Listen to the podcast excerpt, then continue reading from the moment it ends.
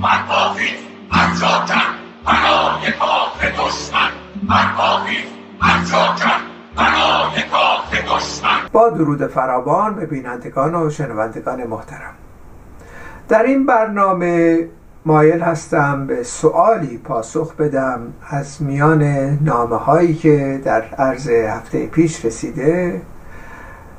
این سوال توسط یکی از رفقای کارگر در درون یک کارخانه طرح شده و به این ترتیب هست که سوال کردند که در شرایطی که اختناق وجود داره و در شرایطی که توده های خیلی وسیع مرعوب رژیم میشن در کارخونه ما چگونه ما می‌تونیم آگاهی کارگران رو به درجه بالا ببریم که مبارزات پیگیری داشته باشن و حقوق خودشون رو از صاحب کارخانه و یا دولت بگیرند.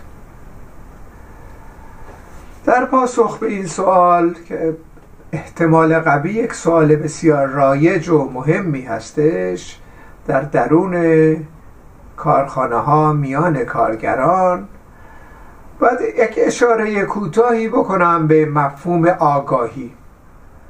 و اونم این هست که برخلاف تصور بسیاری از احزاب سیاسی موجود و یا احزابی که وابستگی های مختلف بین المللی در پیش داشتند مبنی بر این که آگاهی باید از بیرون توسط عده روشنفکر محقق و افرادی که کتاب هایی خواندن و کتاب هایی نوشتن مقالاتی ترجمه کردن و غیره به درون طبقه کارگر بیاد. این برخورد برخورد آوردن آگاهی از بیرون به درون طبقه کارگر یک مفهوم کاملا اشتباهی هستش. جمله ای که باید به یاد بیاریم و ازش استفاده بکنیم جمله ای هستش که در بین الملل اول خود کارل مارکس اشاره می‌کنه.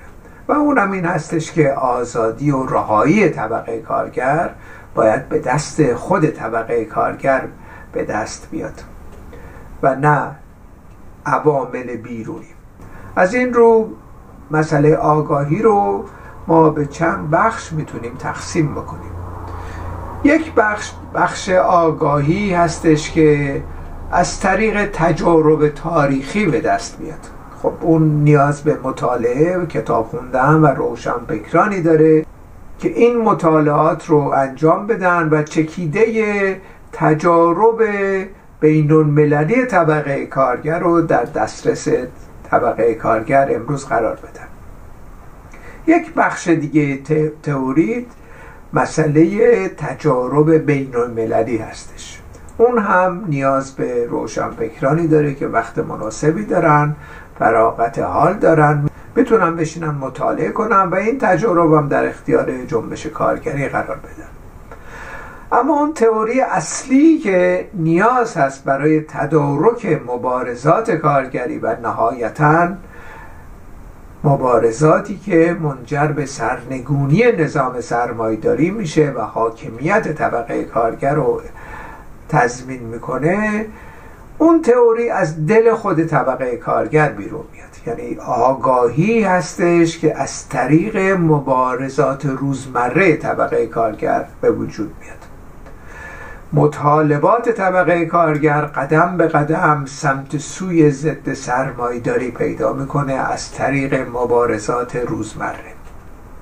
مثلا اگر همین چند سال پیش و در درون ایران در از طریق اعتصاب کارگران هفت بهش اشاره بکنیم نشون داده میشه که چگونه آگاهی در درون خود طبقه کارگر بدون ورود از بیرون یا نظریاتی که روشنفکرا و احزاب سیاسی داشتند به دست میاد. در درون هفت ما مشاهده کردیم که در چند سال گذشته عمدتا کارگران اعتقاد داشتند که بخش خصوصی سازی کنار بره و بخش دولتی جایگزینش بشه. اما به تدریج دریافتند که خود دولت دستش در دست خود بخش خصوصی هستش.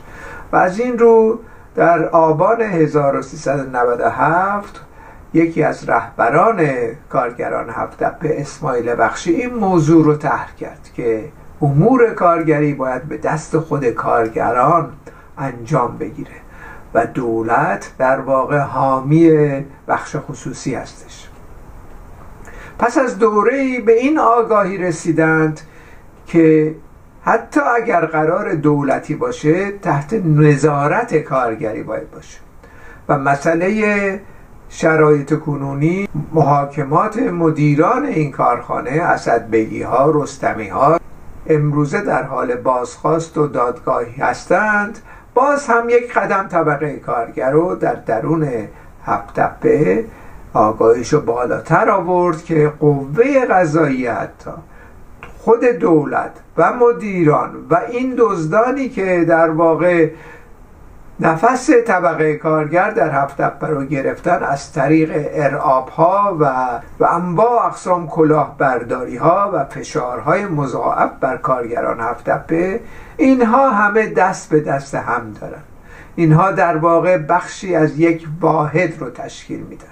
قوه قضاییه دولت مدیران بخش خصوصی و بخش دولتی.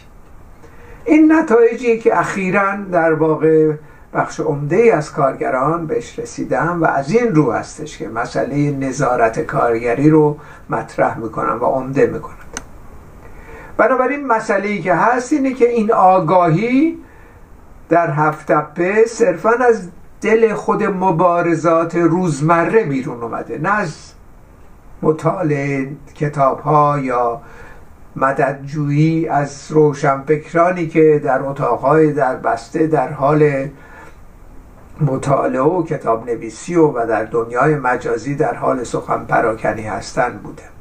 آگاهی که به دست میاد چکیده مبارزات طبقاتی هست در درون جنبش کارگری. و اینو ما بیشتر و بیشتر خواهیم دید در داخل ایران. بنابراین اگر در ارتباط با یک کارخونه اخصی ما صحبت از این می‌کنیم چگونه باید اینها رو آگاه کرد؟ این سوال سوال دقیقی نیستش چون آگاهی از طریق مبارزات به دست میاد و کل کارگران ایران در تمام کارخونه ها و کارگاه ها مسئله اینکه این دولت دولت اونها نیست و در حال استثمار اونها هست و سرمایداران در حال استثمار آنها هستن و اختناق حاکم هست به این آگاهی رسیدن. کم و بیش در تمام مواردی که ما مشاهده کردیم در 41 سال گذشته. نه تنها این بلکه در اقشار دیگه اجتماعی معلمان پرستاران کارمندان حتی انواع اقسام گرایش های مختلف در دل جامعه به این آگاهی رسیدند. اما مسئله ای که مطرح است اینه که در درون یک کارخونه سازماندهی مداوم چگونه باید شکل بگیره. سازماندهی هم گاهی شکل می‌گیره که کاملا موفقیت آمیز بوده مثل هفتپه مثل فولاد احواز یا پیشتر از اون ایران ترانسپو و سایر کارخانه هایی مثل هپکو و غیره ما مشاهده کردیم که سازماندهی صورت می‌گیره. اما این سازماندهی سازماندهی موقتی باقی میمونه. مسئله اصلی که موجود هست اینه که این آگاهی چگونه می‌تونه حفظ بشه برای دوره طولانی و مبارزات سازمان پیدا کنه علیه این اچافات و اختناق موجود در درون کارخونه ها این سوال به جایی خواهد بود و این یک کمبودی هستش که ما در درون جنبش کارگری مشاهده کردیم. در درون هر کارخانه‌ای واضحه که یکی از مسائل مرکزی تداوم مبارزات ایجاد هسته های مخفی است. یعنی حتی هسته های دو نفره دو نفر از کارگرانی که هم اعتماد کامل دارن سالهاست هم دیگر می‌شناسن می‌تونن در واقع دور هم جمع بشن در خلوت به طور مخفی و یک سلسله سازماندهی رو انجام بدم برای اینکه آگاهی فراتر بره و آگاهی دائمی باشه و مبارزات آغاز بشه در اون درون اون کارخونه. این مستلزم این هستش که این هسته هسته که به وجود میاد بدونه که مسائل اون کارگران اخص در اون کارخونه چیا هستن؟ مثلا اگر مسئله می‌تونه یه مسئله خیلی جزئی باشه. مثلا مسئله سلفی ها جاهایی که غذا می‌خورن و یا کمبودهایی که مشاهده کردن. می‌تونه مسئله خیلی عمیقتر از این باشه. مثلا نبود بیمه اجتماعی ندادن دستمزدها سر موعد و ندادن پاداش مثلا عید بنابراین پس از اینکه فهمیدیم که ما چه مسئله در اون کارخونه داریم این هسته سازماندهی مخفی از طریق ایجاد شبنامه ها انتشار اون به دست کارگران رسیدن مثلا فراخوندن یک مجمع عمومی برای تبادل نظر کارگران بدون اینکه کسی بفهمه که اون دو نفری که یا چند نفری که هسته رو ساختن این کار رو داره می‌کنند این تجمع شکل می‌گیره. و تبادل نظر میان کارگران میشه برای اینکه اقدامی انجام بگیره.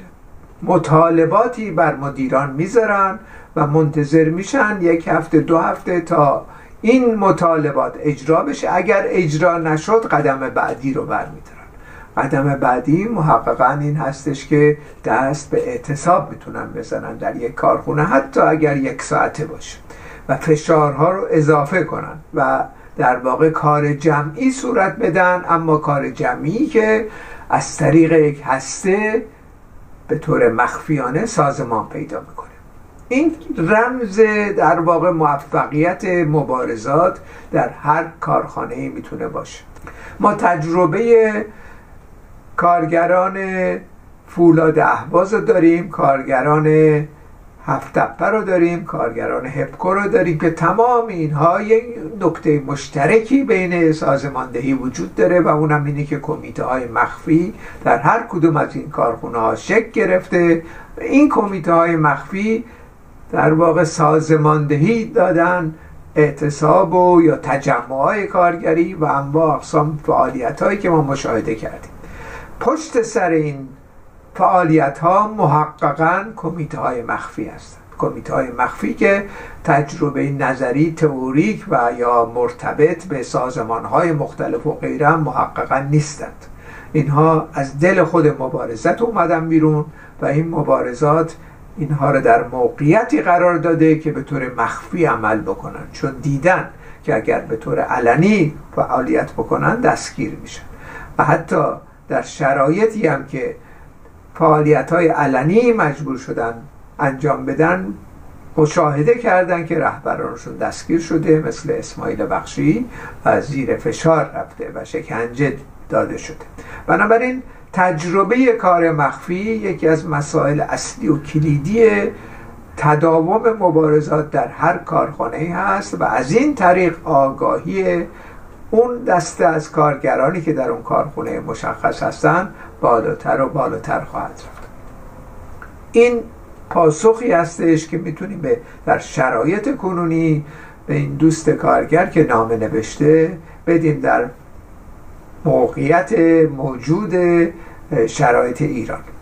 اما اینکه اون کارخونه اخص چه مسائلی داره و یا کارخونه های مشابه چه مسائلی دارند خب اون محققا لازمش داشتن اطلاعات بیشتر از طریق یک کمیته که موجود هست. امروزه کمیته اقدام کارگری در واقع درش بازه به روی تمام کارگران مبارز در داخل ایران در کارخونه های مختلف که به طور کاملا مخفیانه و با رعایت اکید مسائل امنیتی این نوع اطلاعات رو با هم رد و بدل بکنن و سازماندهی مشخصتری رو انجام بدن.